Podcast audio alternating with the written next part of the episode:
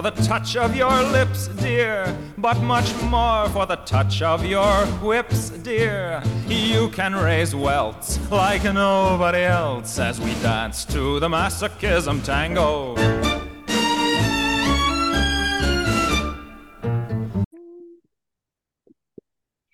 Tonight on the show, Hillary and I are super happy and proud to welcome back one of our dear friends and dear supporters of the show, George from Horror Weekly. Hey, George.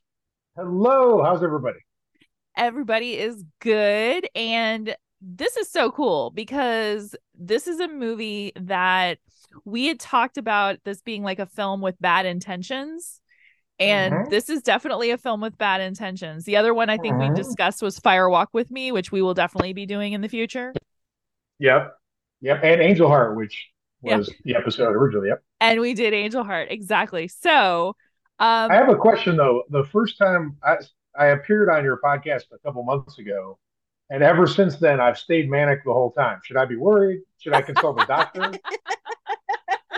No, that's that's perfectly normal. Do not you do not okay. need to waste money at the ER or the urgent care Okay, to find anything out Just because wanted- yes, you're Just wanted to check. I was worried. supposed to stay manic indeed um what is your background with this because i know hillary and i have different backgrounds with this so we'd love to know like when did you first see this and how did you get into this So I saw this as with most great horror movies, too young.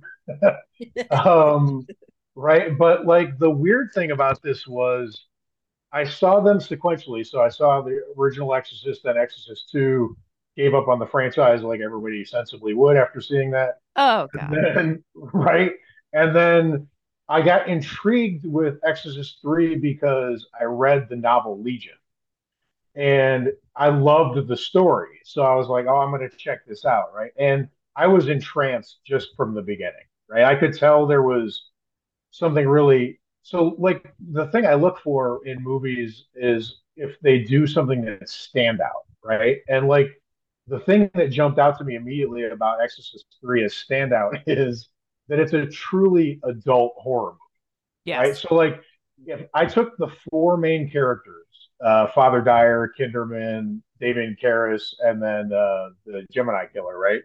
And I averaged their ages at the time it was filming, and it, it means that the average age of a character in this movie was 56 years old. nice Now try to find another horror movie where the top four characters average out to that age. You can't do it, right? Like they're all it's all 20s or Challenge 30s average. accepted. I'm gonna try. I can't wait. I tried. Um, like it may be something super obscure, but it's you know the the the parallel to me was Hereditary, and that's where I feel like Exorcist Three really jumps out because a lot of people really love Hereditary and they cherish it as something scary, but I actually feel like Ex- Exorcist Three is more original than Hereditary in the fact that first of all, if you average the ages of the main characters in Hereditary, it's like mid late 30s, right? right So it's not like an really adult. remember Hereditary from the young girl.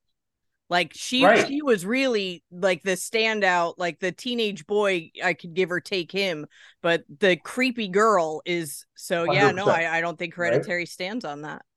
But the other thing is that Hereditary is like in terms of originality, Exorcist is a truly adult horror movie. Hereditary has original scenes. I haven't seen telephone pole kills before, but it's dealing with trauma and grief and like a possessed kid that's going to unleash planetary evil on the world. Anyone seen The Omen? Right. So like right when you boil it Oh, down to its elements, right? It's not it's all for you Totally.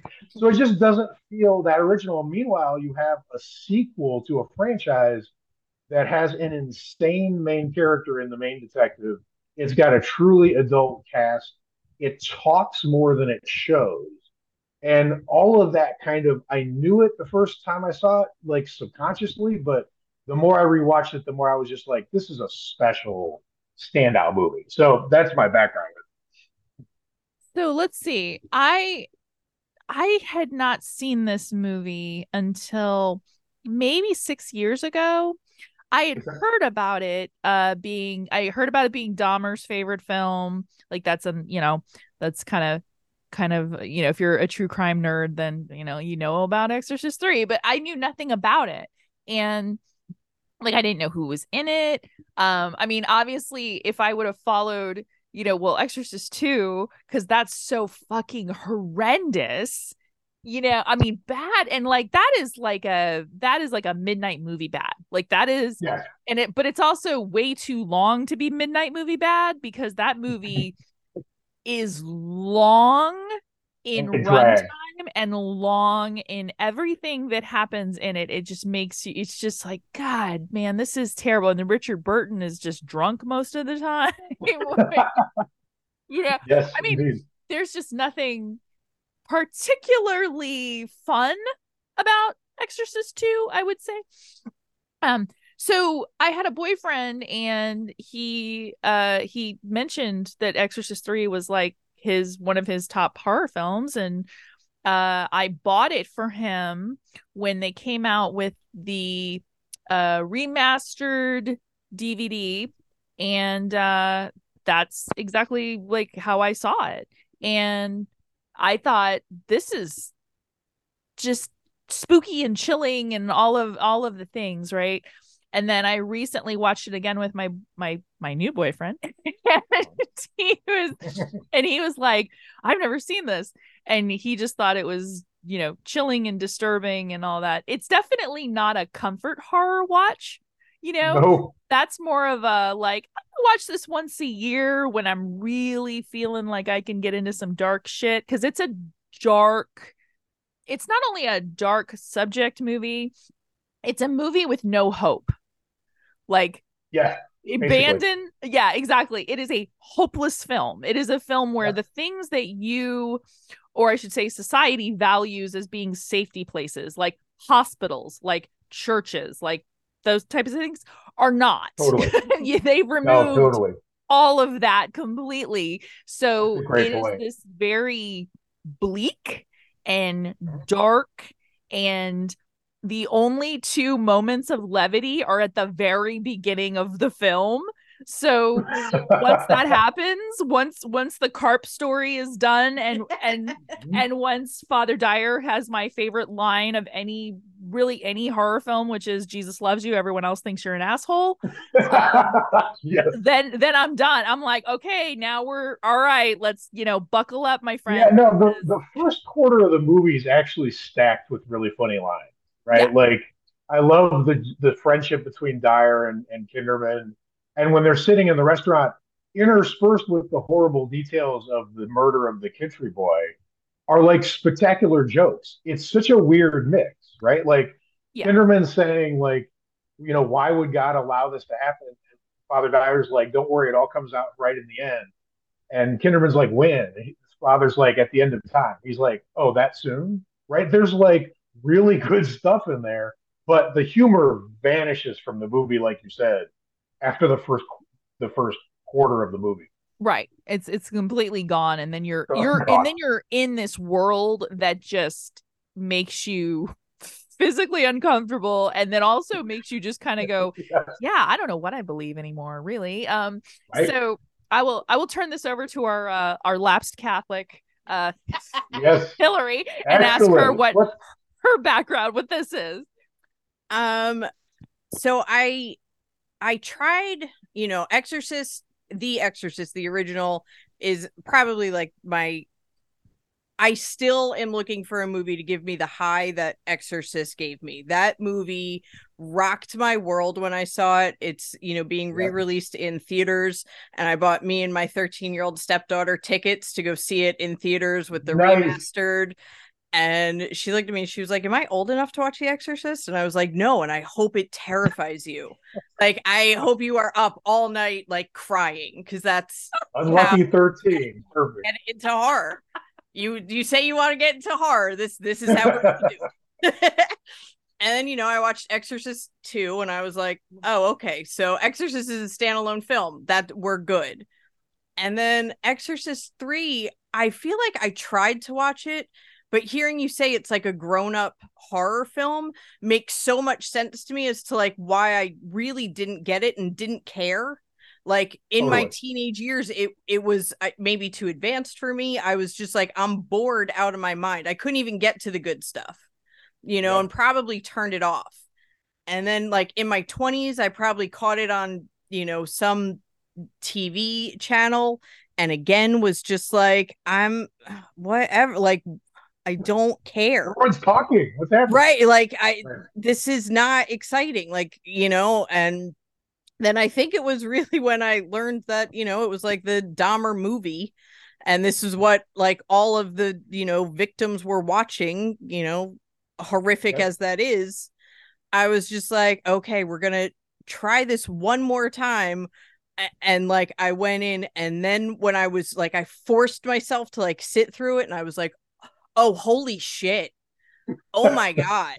And yeah. then yesterday i was rewatching it again to be like you know fresh with the fresh with ideas because i knew i was going to hang out with you two and i didn't want to just sit here. And uh, my 13 year old came and sat down next to me and she watched oh, about 10 minutes and she was like this is boring what even happens in this movie? And i was and now hearing you just say that i was like she's right on target. She's so I, I, love that. And the movie's like i'll see you again in 20 years. You're right. Like in 20 years right? we could have her on and be like so listen. But yeah i george c. Scott like just a gem amongst men you know just Amazing. absolutely can like hold any scene and can be humorous without being humorous. He's absolutely a man that I would never want to yell at me because I know I would listen. And I don't have that effect when most people yell at me. Most people, I'm just like, Meh. like, totally stop it. like, we don't need to be doing all that. But like, if he if George C. Scott yelled at me, I'm absolutely going to be like, jump, cut to. What do you need me to do, sir? uh, you know, it's that gravelly voice. Absolutely, and just because of his presence, I wasn't questioning why he's able to lock down an entire hospital with just no we're locking the hospital i was like absolutely we are yep. like it just his presence well, and, was and his people were particularly motivated because he just lost his best friend and they knew that this was extra yes right? yeah nobody was going to challenge him right. and that made so i wasn't going to challenge him you know like you've lost your best friend you are who you are and the presence that you hold uh, what you tell me to do is what we're doing. And it's also it's undersold how charming he is as well. If he was just like in general patton mode mean and shouty it wouldn't work. But like there's an amazing little moment when they go into the psych ward and he's getting introduced around um, and a woman comes up to him and says are you mm-hmm. my son? And he goes i'd be honored to think so. Right? It was like yeah. so sweet and when uh, he has these little moments. Yeah, when he's with the nurse, like you know, the bitchy kind of head nurse, and she's you know suturing his hair or just bandaging his hand. Nancy Fish. Okay. Yeah, uh, nurse nurse nurse Allerton. Yeah, she's yep. she's just she's great, man. Like she she always plays that role. Like yep. Nancy Fish has never played a role where he, she's like a kind, endearing, you know, loving sweet woman. She has um she has a fantastic role, like a little cameo in a movie called Hiding Out with um Jon Cryer from 1987 and I haven't seen it. She plays a teacher and he plays this like uh person, you know, who's supposed to be like in their 20s who has to go back to high school because um he's hiding out from the mob.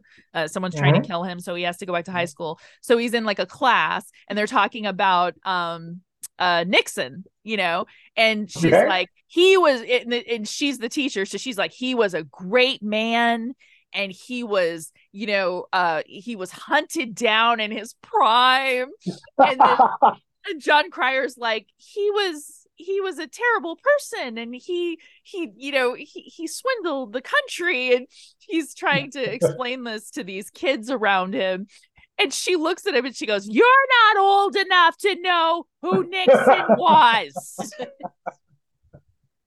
She's a little intimidating herself. There's voice. a there's a great moment where after um after the Kinderman lays the smackdown on the Gemini killer and slaps him in the face in like what is one of the best horror movie hero jump scares because he's just all of a sudden in front of Brad Dourif hitting him, right? Oh yeah. And And the scene is terrifying. Brad Dourif's giving Brad Dourif's giving one of the most amazing performances in horror history.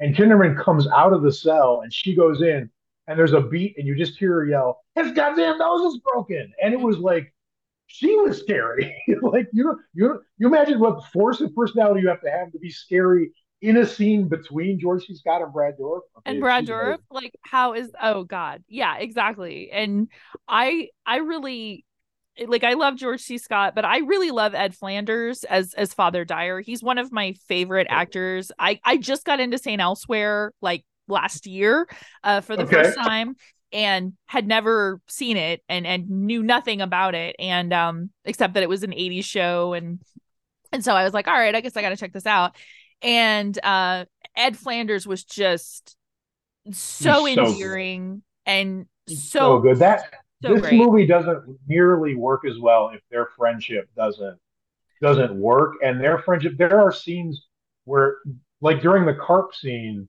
watching his reaction to the story is what makes that scene. His like smile as the carp story is getting laid out, like he's almost enjoying the uncomfortable situation that George C. Scott is in, right?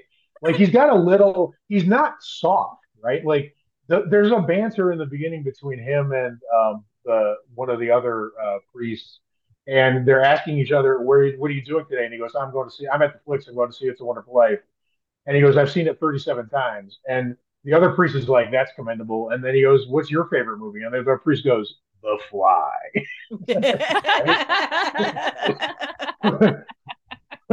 but Flanders is just so good with that banter with other characters. He's incredible. Yeah, he's really an amazing actor and and I mean, I, I, know that uh, obviously his his his death is very controversial as far as um in real life. His death is is you know right. because there are some people who think it was suicide and there are other people who think it was homicide. And um, but he was one of those just amazing actors, actors, you know that 100%. you know uh, unfortunately tortured by his own alcoholism and depression and, yeah, which this movie has in spades because that same thing happened with Jason Miller. Obviously, like mm-hmm. that's part of why Brad Dourif was even in the movie. Is that Jason Miller couldn't do it? The studio wanted yeah. him to do the whole part, and he was so deep into alcoholism and the wreckage of that that he couldn't even remember enough lines to carry through whole scenes, which is really sad. But I think you know this one thing like uh, that intrigues me about this movie is 99% of the time, studio interference means a movie gets worse. But to me, studio interference in this case made the movie better. I like the theatrical version more. And I like that Brad Dourif and Jason Miller are playing the same character. I would hate to lose one of their performances because everyone talks about Brad Dourif, and rightfully so. He's incredible in this movie. But Jason Miller gives me chills in the scenes where he's just talking as a possessed his voice is incredible, right? Like his his his um the way he delivers the lines is so sinister from a character that we had had such good memories of from The Exorcist and thought of him as such a good person. And now we have to fear him. Yeah. Right? Which is which is a great, you know, little trick the movie does. Yeah, if they had just had Brad Dourif playing like Father Karras, as now the Gemini killer, and we as the audience who were obsessed with The Exorcist, and it was just kind of like, no, you just gotta believe us that this is who it that would have ruined it for me because that's what I, am saying. Who Damien it like Damien and I are homies. Like I can right. point him out. And I right. loved the transition from Jason Miller now into Brad Dourif. And I remember like going like, wait a minute, am am I did I catch that right? Is this now a whole new part? Like, what are we doing? And just yep. seeing them like go back and forth fighting in the one body, I was like, why aren't we doing this more in possession films? Like it's so good, right? It's so good. It's so effective. And and neither of them seeing it all the time. The studio, the studio wanted it one way, the director wanted it the other way, and the compromise is what we love. Brilliant. right? It's it's amazing. And you know, the Blatty said that the point of The Exorcist was not just the possession of Regan, but also to attack all the people around her in a widening circle, right? Mhm. And it made me think of how, like, how sad would it be if the if the devil if like Pazuzu possessed like Tom Hanks in Castaway? Like you're possessing a guy on an island, you got nowhere to go. Right. You're just gonna you're just gonna ruin one guy's life. Just, Right? just one That's guy's gonna- life and maybe some coconuts. totally. Like Volleyball. possess Wilson all you want. Yeah, exactly. But That's it. you know, it that that when you think about it framed that way, it's it's the damage that goes outward. And if it was only Brad Dourif in there, like you can see the sadness in Kinderman's eyes when he sees what his friend is going through there. Mm-hmm. And it makes it so hard at the end when he has to spoilers shoot Jason Miller like immediate, immediately when he calls out to him and says, "Shoot me now, shoot me now," and it wouldn't have the same impact if we were looking at Brad Dourif the whole time. Yeah. Right, because it's it's pretty. I mean, Brad Dourif, God bless, he's frightening but fuckable. You know, I mean, that's that's how I would describe Brad Dourif. Is every movie I've ever seen Fair. Brad Dourif and I'm like, I'd sleep with him, but I'm also kind of scared. Fair, totally fair. You know? But but yeah, him him, you know, getting the courage to kill Brad Dourif would just be like, eh, you know, like yeah, obviously one more scum off the street kind of thing. But the fact that he has Right. to kill his friend, who through really no fault of his own has been taken over by this entity. Or Uh, they're just trying to help right. and like do God's work, you know, and Yep. and save this little girl. Now his entire life has been you know he was dead then he was possessed then he was just you know for a few years just walking around lost in the world murdering people like seeing himself murder people knowing like that's not who he is go to a mental Right. institute like that is a lot just to help fucking Regan MacNeil right? like what like like right? it's such a hopeless situation it really makes me not want to help people today oh no. But it's the suffering is the point. Like he literally in when in his raving mode, Brad Dourif says he's in here with us. His his pain will never end, right? And you know one thing that's interesting about Exorcist Three is everyone knows that "It's a Wonderful Life" like blood writing thing, but if you think about, as far as I can tell, the movie "It's a Wonderful Life" is about two things. One is your suffering has a point because George Bailey suffers through the whole movie, giving up everything he, all his dreams, and then it all pays off at the end, right?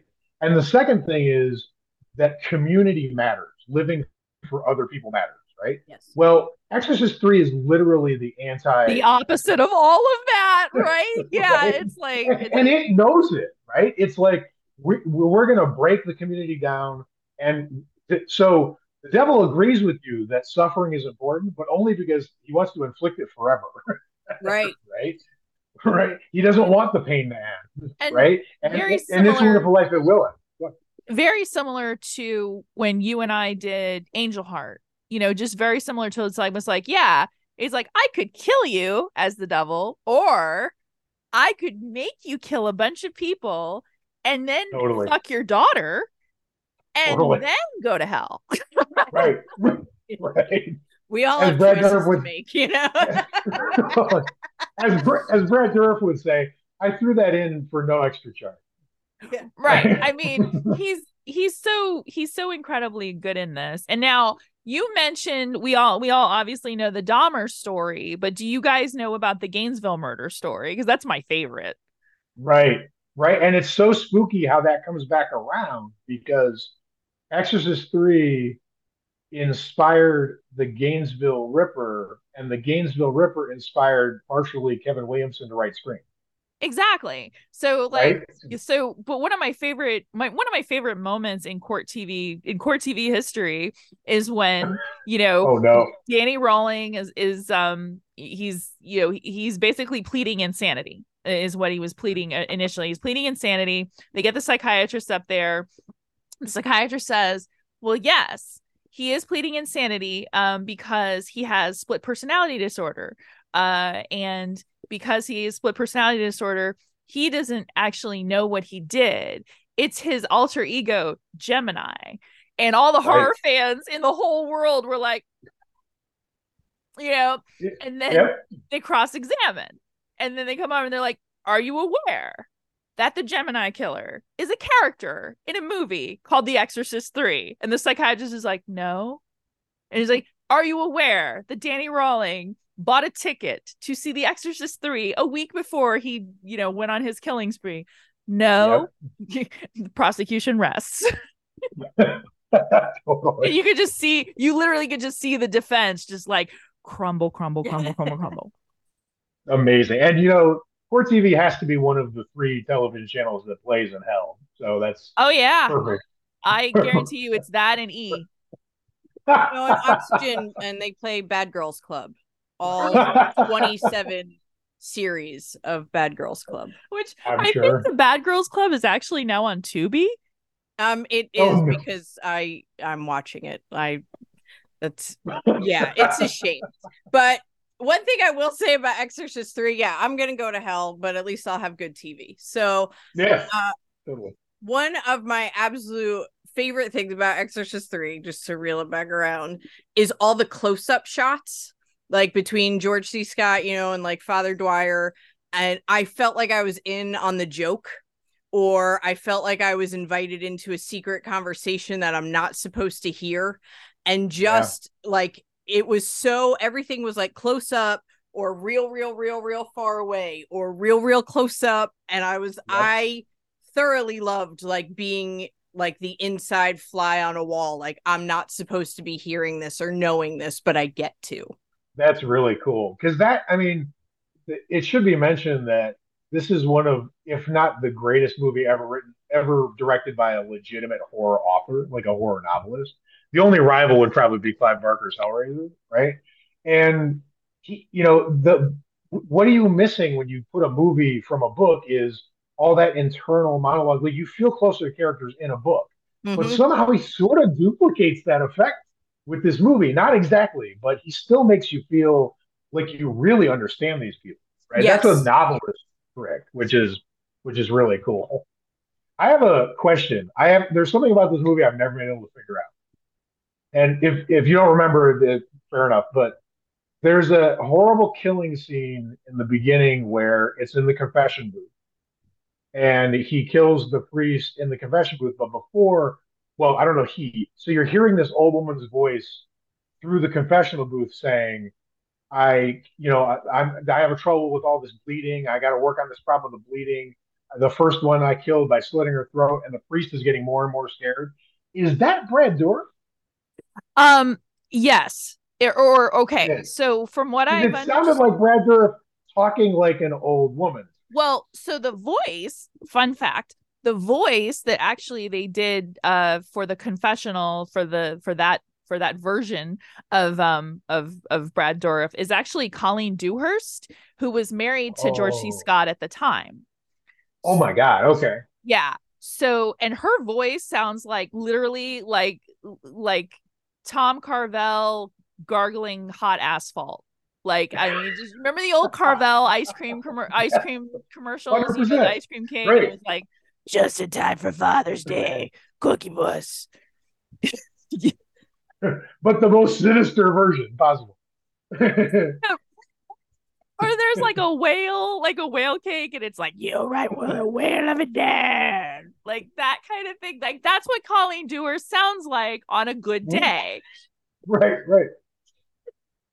I'm amazed that you know who did that voice. I could not find it. I was like, and so the question is: is that is that a possessed woman doing the killing, like when Gemini possesses the Oh, nurse yeah, to go to it's Kingdom the, of Thou? It's the lady all in black that you see. So it her- is her. Okay. Yeah, you see her walking in, and she's kind of an invalid. And Yep. later, Brad Dourif says, you know, like the catatonics are easy to possess. So yeah, he possesses her, goes in, and then as she's walking out, she's blessing herself, like, "What the fuck did I just do? Right. I gotta go." Amazing. That scene is so chilling. It's Oh my god. That was one of the first moments that I realized that this movie wasn't fucking around. Was I mean, I mean, obviously I probably should have been more upset about the fact that they were talking about this poor boy that had been, you know, crucified and everything, but Yeah. the moment where the Colleen Dewhurst voice kicks in and she's like, you know, there was that waitress and Candlestick Park, and I went, ah, like I just, I was just like, I don't know what the fuck that. Yeah, I that that was the moment where I was like, okay, okay, okay, this is not a this no comfort horror here, you know. no, this movie's for real. they are not messing around. The also the overall look of this film is also like that too, where even on the days where it's daytime there is this mm-hmm. grayish tint over everything that just yep. makes it hopeless. It makes it uncomfortable and it makes it very like sad. And yeah. I I personally have been committed at least once to a mental hospital, so I do mm-hmm. know that lifestyle, so to speak. Yep.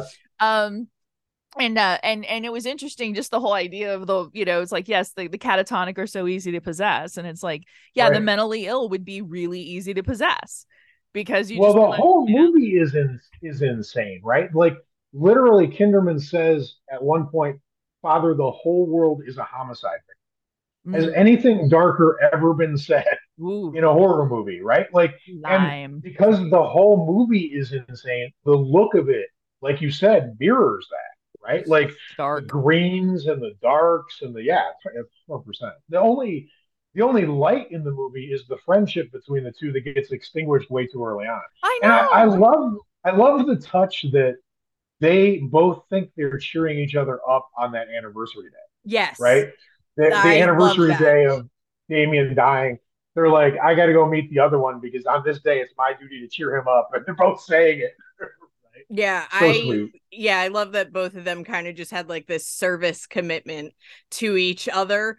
And also I believe like that they know it's really like for themselves as well, just to be yep. together on that day. That's it's yep. important to you, it's important to me. And however we have to dress it up with ribbons, you know, whatever. But both of us yep. know that this is our friendship day and i i found that just incredibly beautiful especially for two grown men Oh yep. yeah, because you don't normally see nope. that sort of that that sort of deep friendship between these two men who are in right. almost diametrically opposed jobs. You know what I mean? Like one mm-hmm. job is sort of there to basically extinguish the slime off the face of the earth, and the other one is there to forgive the slime in a lot of ways. Yeah, yeah, um, absolutely. Speaking, and speaking you know, of- the weird thing is, I love that you said service commitment because it always puzzled me why this movie opens up with the rowing shot. Oh, the rowing. And, and I I think the service commitment thing is it, right? Like you're seeing a unit of people working together with a common goal. And that that's going to happen almost nowhere else in this movie. right? They, they they they run out of the movie before the credits even. End. That's the it for teamwork yeah because everybody else is against everybody. Like obviously it's it's almost like the the the two priests even that that talk. Like when father dyer talks to who whoever that other dude is who's just like why did you what did you say to him? And he's like i told him jesus loves you. Everyone else thinks you're an asshole. Um there's these like priest morning glory or something? Yeah it was some some well, Pri- Father Morning's the one who does The Exorcist. The other guy, I can't even remember his name. Yeah, because he like just kind of he's a cameo guy. He just comes in, and oh. then you're like, "That's it. That's all. That's his job was basically to be a great setup for that Ed Flanders joke." You know? Which I wish I had on a bumper sticker. Um, totally. But he, you know, it almost seems like they're kind of you know, like I don't agree with you, right? Like I don't agree with you, right? right? And then all the other cops are like, yeah, well, you know, yeah, I don't know if I agree with you, or like I'm old school, you're new school, that kind of thing. Then they're not. Then there's the doctor, you know, the yeah. the gentleman from. So okay, I this took me a second, but I didn't know that the doctor, this the psychiatrist that's overseeing uh Dora, you know, etc. The one who the one who um, unalives himself. Yeah, is is the um is is the old is the old guy um is the old gentleman from The Walking Dead. I had no oh Scott. Uh, Scott. Oh my god. Yes, I can't fucking. I, I know, right? But he, I mean, he's been in a billion things, but I didn't put together the Walking Dead part. Not, not Walt, because you watch the Walking Dead, so not Walt. old, old man, old. Hershel? Is it Hershel? Yes, yes, it is Hershel. Yes, you're right. That's it, it's Hershel. It's Hershel. I can name the characters on The Walking Dead, but I could not tell you who they really are in real life. You know, finger snap. Sure. Scott Wilson. That just came to me. Scott Wilson. Nice. Nice. but I saw him and I went, I was like, that that face looks very familiar. And then mm-hmm. when I realized who it was, and I was like, oh, he's from The Walking Dead. And my boyfriend goes, who? And then I was like, he's from the episode of Justified where the bank I did it. robbers kidnap the guy on oxygen and he goes, oh, Yep. Oxygen. and I was Oh, like, yeah. that's him. Right. And so like I he's a quality actor, and he Yeah. that's why we don't think of him as the cameo guy like the other priest because he's so good in the tiny bit he gets to do. His little rehearsal with his notes Oh God. like, oh my god, was so weird. where he's just like His office oh, fucked me up. Where we had like the penthouse model. It was Yes. all sorts of occult shit that you would find at like Spencer's and a Spirit Halloween. And Right, then what the like a life-size portrait of him in the corner. Like you think he's talking into a mirror. Nope, that's just him. Just a huge, huge picture of him. I was like, who does office is Totally. this? So, and you know, I love how uh, Brad Dourif dispenses with him later when he finds out that he's dead, and he's like, "He's a coward. He couldn't hack it. I just wanted to do little evil things for me. I just like I only had a plan for him to do like little shit." And He's little. like, yeah, yeah, right. But and he was like, "I, you know, I'm out." He's like, "I'm out of this movie. I gotta go." no, he's he's so good in that. And like I love, yeah, I I, I love that Brad Dourif has this very matter of fact way of describing the carnage and a, a matter of fact way of describing these things that he's doing and that he's done. Um, which Mhm. makes it all the more creepy and scary. Um Yeah, just hundred percent. I very Part of his like my Pragmatic. favorite single line. I want to know what your guys' favorite line in the movie is. My favorite single line in the movie is when George C. Scott hits him, and he turns to him and goes, "Oh, a few boos from the gallery, I see." Mhm. It's so it's so performative, right? It's so twisted that he still sees this as a game, even though he's literally gone to hell and come back to do this. He's still in like he talks about showmanship, and it's a very strange way way he has of looking at what his work is, right? But Yeah. the boos from the galleries is just gives me chills every time. it's it's very there's a lot of ego and a lot of narcissism in that performance um which which is normal for serial killers in general are narcissists Totally. and have huge egos danny Rolling once broke into song in the middle of the courtroom um and then recorded it and it was like i'm going to sell this like he obviously That's weird. oh that bro yeah Well, his last three minutes on life on Earth, he was singing. If I read it right, he Yeah. he literally sang right before they injected him. Like he was, uh, he sang a, a hymn to a holy hymn that he wrote. yes like, that he wrote The that's ones- the best part of it is the that Bible the- aren't good enough. for you? Exactly. Yes. A holy hymn that Right. he wrote. God gave us some, but I'm gonna revise it for you. I've, I've got more talent. Um, one of my absolute favorite lines was just a bunch of pies and anchovies.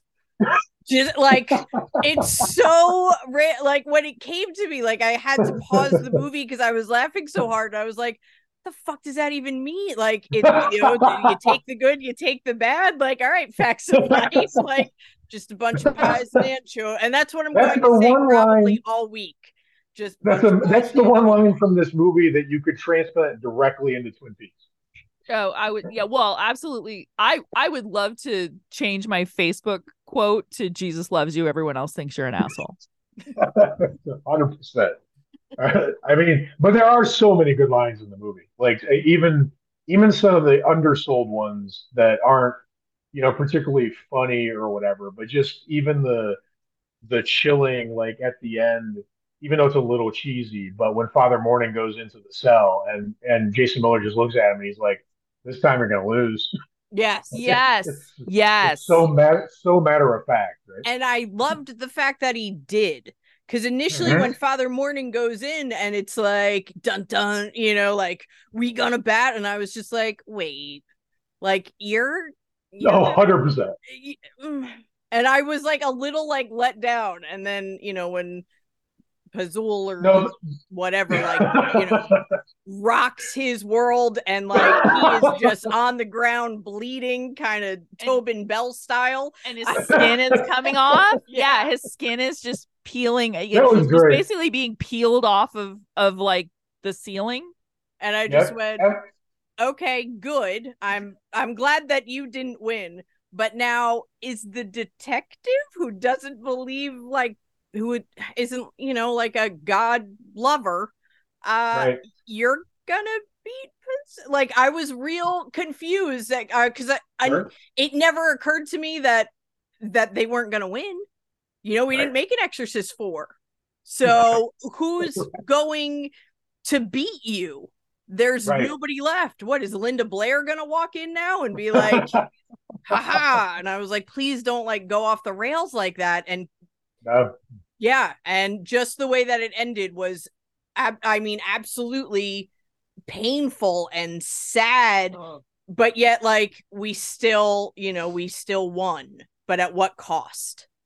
Well, and Mm. the most twisted thing about that is if you think about that match cut at the ending, he holds the pistol right up to Jason Miller's head, his best friend before, you know, Ed Flanders, and he puts him out of his misery. And then it cuts to this sun in the sky that looks exactly like a bullet hole. And I can't think of a more, you know, weird combination of hopeful and bleak Mm. than than to do that kind of like visual to take us out, you know, or at least from that scene. There's a cemetery scene briefly after that, but it's one of the last things you see in the movie.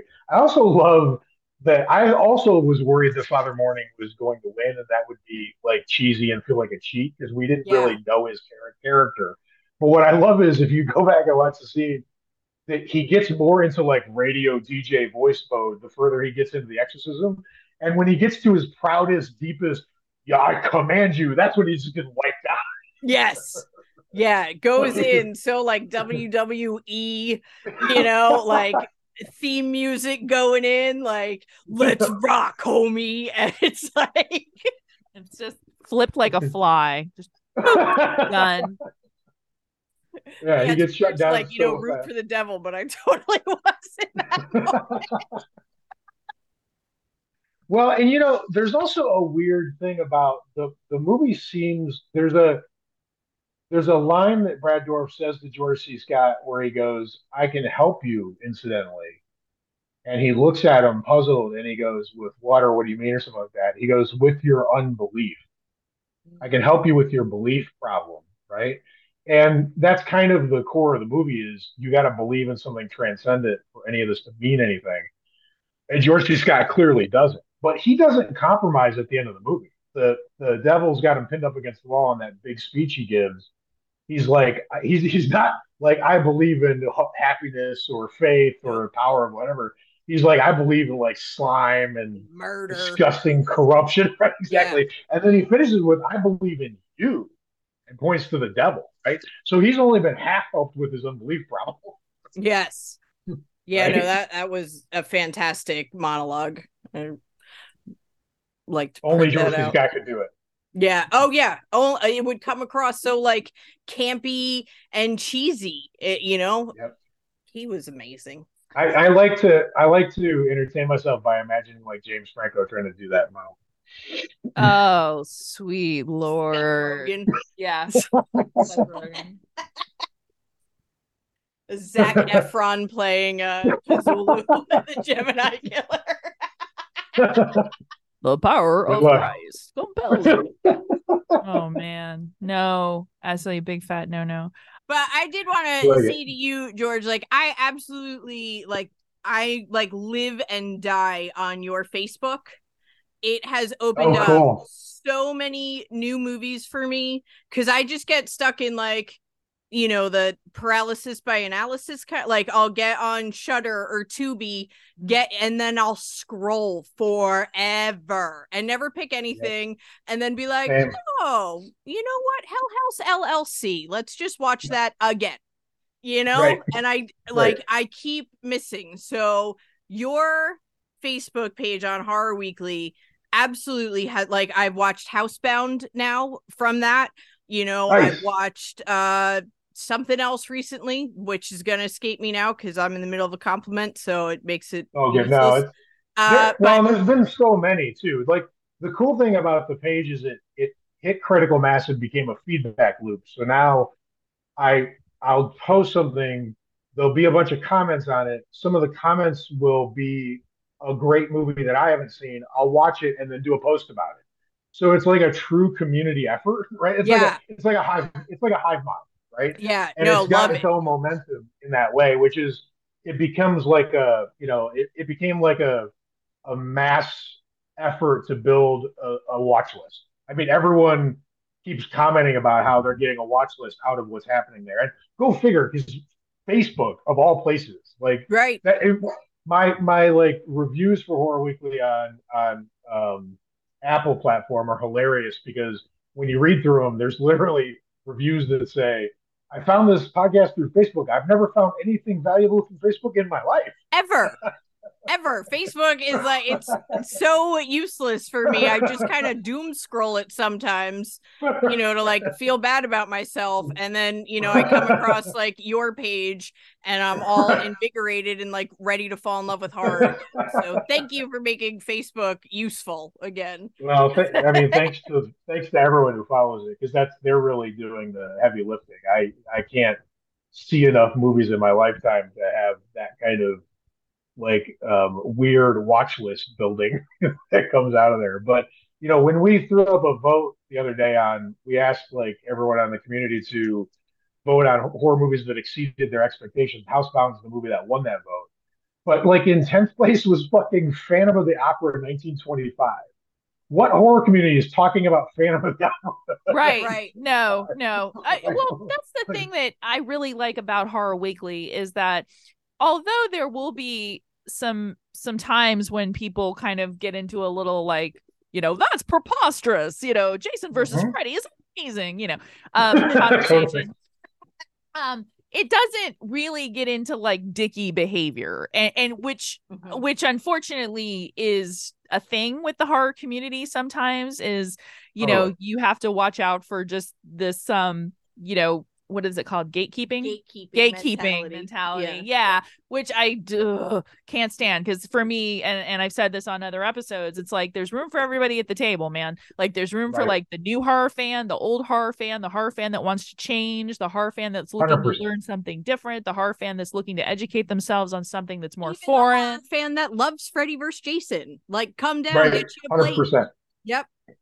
hundred percent. And you know that's the thing is like I do a lot of banning, but only when someone makes it personal because I Ah, want the discussion to have I want the discussion to have no gatekeeping except if they're personally attacking someone. yeah Right? Otherwise, otherwise, like what you like, do what you know, and like if you think about it in a bigger sense, i- i- here's the thing I do once in a while. I did it with Exorcist Three recently. Is I feel like horror fans are a little lazy in terms of saying I've seen too many horror movies. My favorites are in the 80s or 90s, and I, and nothing scares me.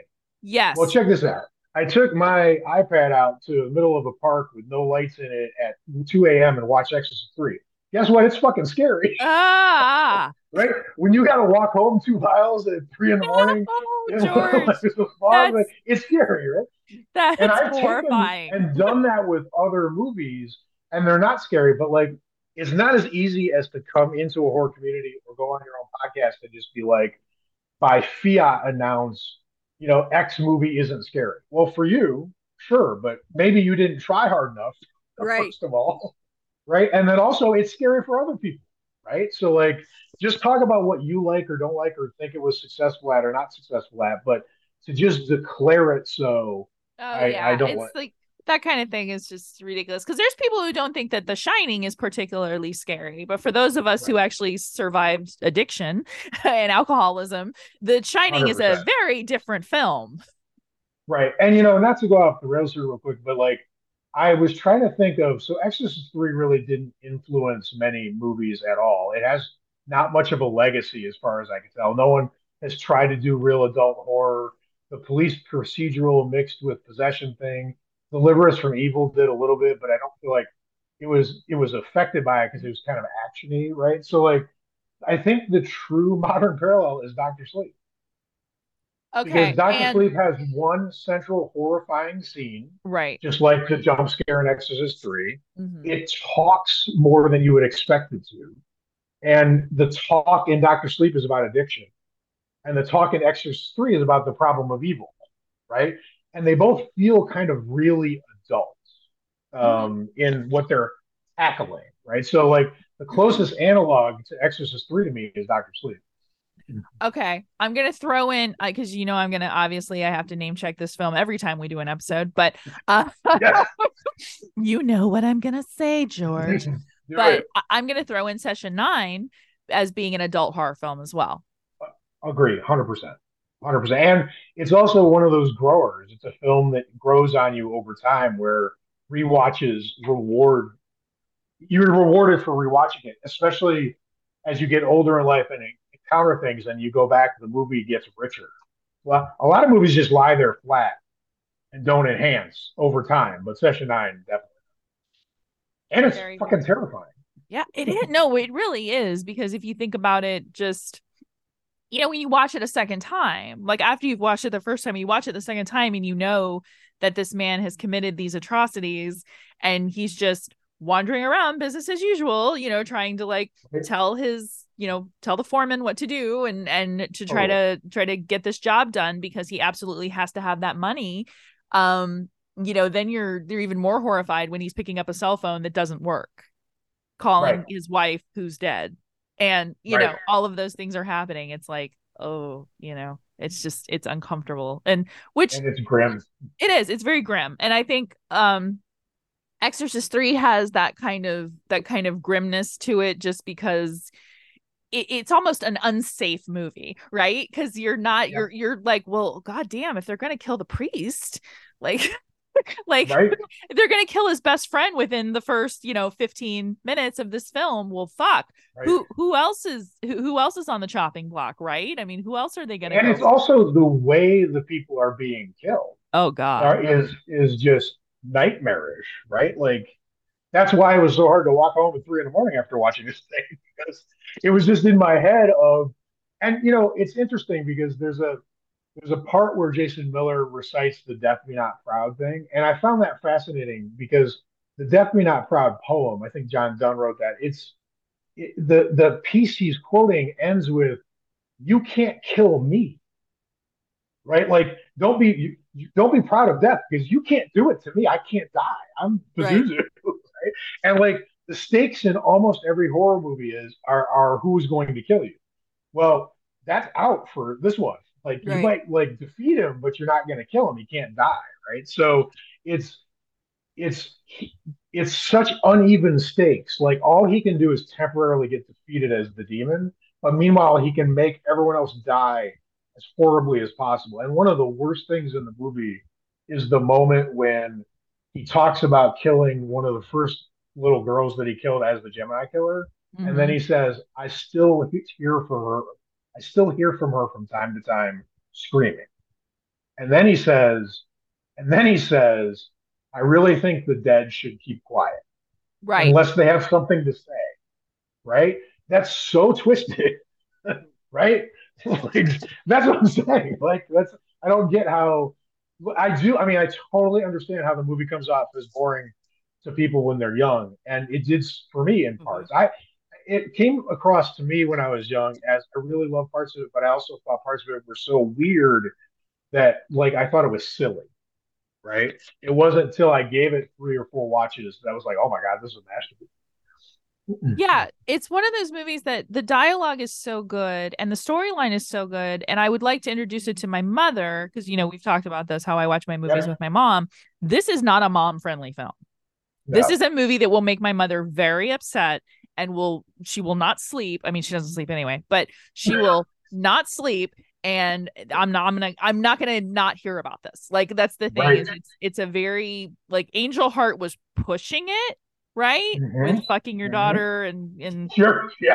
Course. sticking a sticking a gun up someone's punani Right. but this because of the dialogue because of the descriptions of Yes. things it would push Yep. her into a totally different level and i think the idea behind it being something that you know serial killers do exist in in the world you know uh, they're Right. not necessarily possessed by demons per se but they do exist in the Right. world they are horrible and they do commit incredible atrocities uh, and we and society has a fascination with this so And serial killers themselves, it, obviously, in some cases, like we discussed, see some parallel between demonic possession and their own experience of them. right yeah right I, oh no it was not me it was gemini Right. Right, right, hundred percent. clearly Yeah, it's not a, it's not a, it's not a mom recommend movie. nope nope it's not sure. It's But you know, I think I think in the end of the day, like the most single most important thing about Exorcist Three is that Exorcist delivered one of the most the original delivered one of the most potent scares in horror history. Right? It was the analog of however audiences felt in 31 or 32 when the original Frankenstein came out. It's like the psycho shower scene, but through the whole movie, right? It was it rocked movie going audiences at the time and they it's kind of like that Do you remember where you were when like 9-11 happened or jfk got shot like you remember the exorcist coming out if you're of a certain generation or you see it in a certain mindset Mhm. and it's because that scare was so potent that no one was going to accept a sequel that wasn't somehow absolutely terrifying on some level. And it manages to be absolutely terrifying on a couple levels right? Yes. and that's if you can't do that you can't be a follow-up to the exorcist. You can follow up like nightmare on elm street and not be super terrifying. That's fine right? Just do it a different way. Just do it many really- many many times over. like so But many just do times style- over it stylish or do it super creative or do whatever and the fans will probably accept it right? But without the fear element that seed in there it wouldn't have worked and exorcist 3 did it.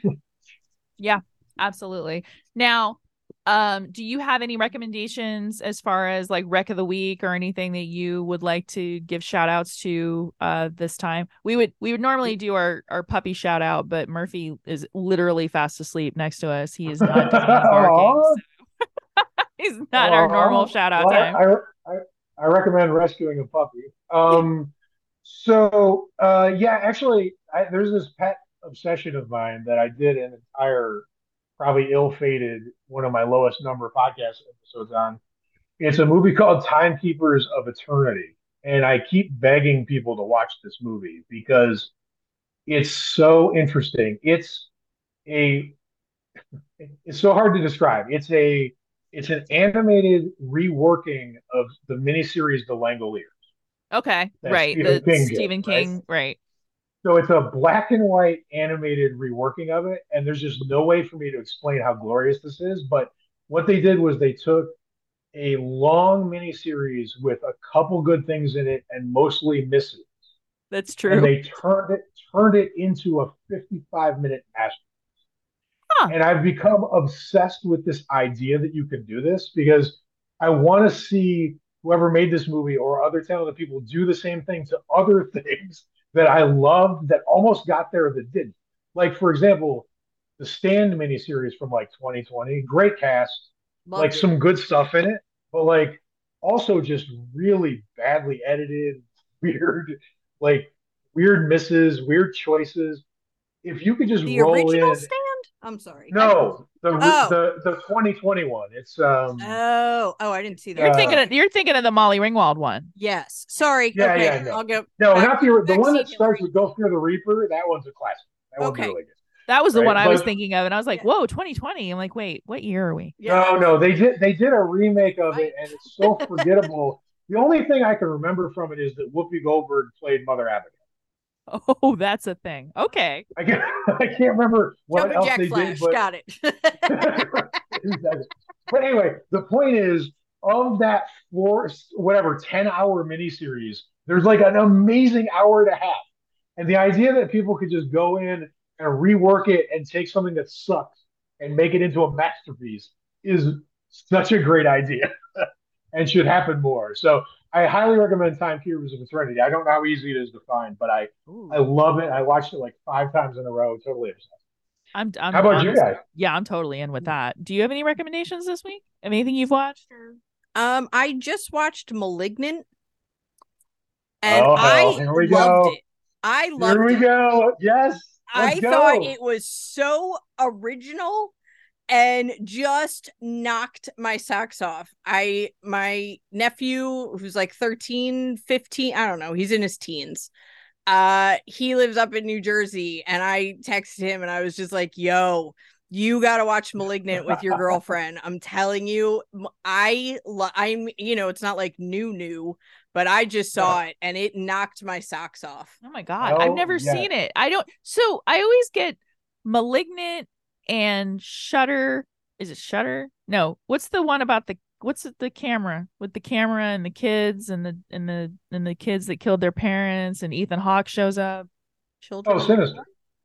Oh, Sinister. Sinister, right? Sinister. I get Sinister, Malignant, and anything that um Patrick Wilson James throws up. does. in. Insidious. Yeah. No. Right? I don't. Yeah. Okay. Yeah. So what's Malignant? So, Uh, well, I'll let her tell you what Malignant is, but let me tell you, I have so many fond memories and fair warning to people who come over to the Horror Weekly Facebook page. I'm a debater.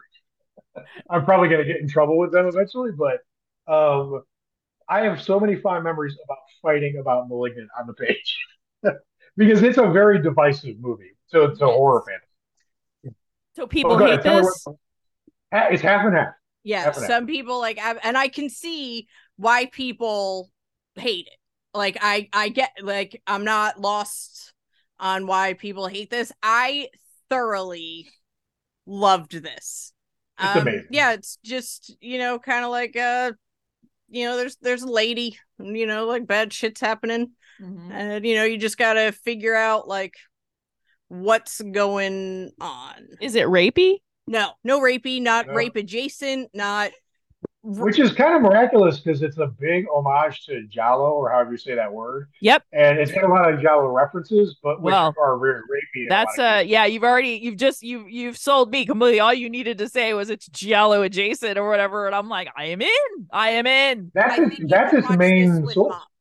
Oh, I could watch this one with my mom. I yeah, yeah, yeah, This one's just batshit crazy. That's all. Yeah. That's I mean that's that's the thing is it's just a it's just an absolutely insane, over the top, intentionally campy at a lot of points movie.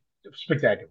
Okay, I love that. All right, so my my recommendation of the week, uh, besides No Man of God, if anybody wants to watch a just a really good, serious psychological mind fuck of a horror film, uh, on a subject that's been well treaded. I mean, really, honestly, like I am one of those people that believes that she knows everything there possibly is to know about Ted Bundy, and we're afraid to ask, um, and can recite it, you know, at the drop of a hat because because of all of these documentaries, all of these podcasts, all of these books and things like that. So for me, it was already, you know, it, it was already like well worn territory. But then watching this interpretation of it and the way that he did this and really capturing the narcissism of that character Um or of that person rather uh was was really huge. Um the other recommendation i have is a podcast called puppet masters and castle freaks.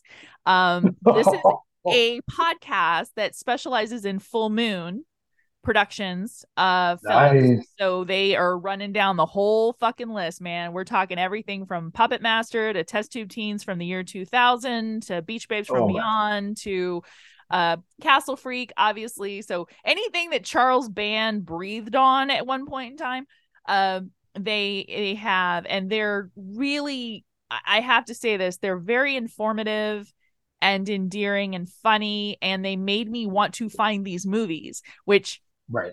I am not the biggest full moon fan, not because I don't like them, but because I just wasn't exposed to them. I was exposed to the the, the box covers more so. Sure. Like I've seen the subspecies box cover, but I've never seen subspecies.